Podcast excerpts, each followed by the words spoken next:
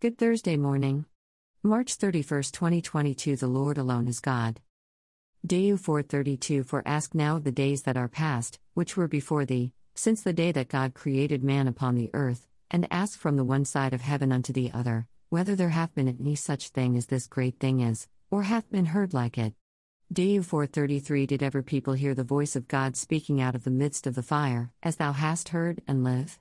Deu 434 Or hath God essayed to go and take him a nation from the midst of another nation, by temptations, by signs, and by wonders, and by war, and by a mighty hand, and by a stretched out arm, and by great terrors, according to all that the Lord your God did for you in Egypt before your eyes?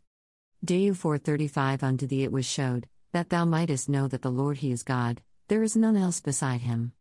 Deu 436 Out of heaven he made thee to hear his voice, that he might instruct thee, and upon earth he showed thee his great fire, and thou heardest his words out of the midst of the fire. Deu 437 And because he loved thy fathers, therefore he chose their seed after them, and brought thee out in his sight with his mighty power out of Egypt. Deu 438 To drive out nations from before thee greater and mightier than thou art, to bring thee in, to give thee their land for an inheritance, as it is this day. Deu 439 Know therefore this day, and consider it in thine heart, that the Lord He is God in heaven above, and upon the earth beneath, there is none else.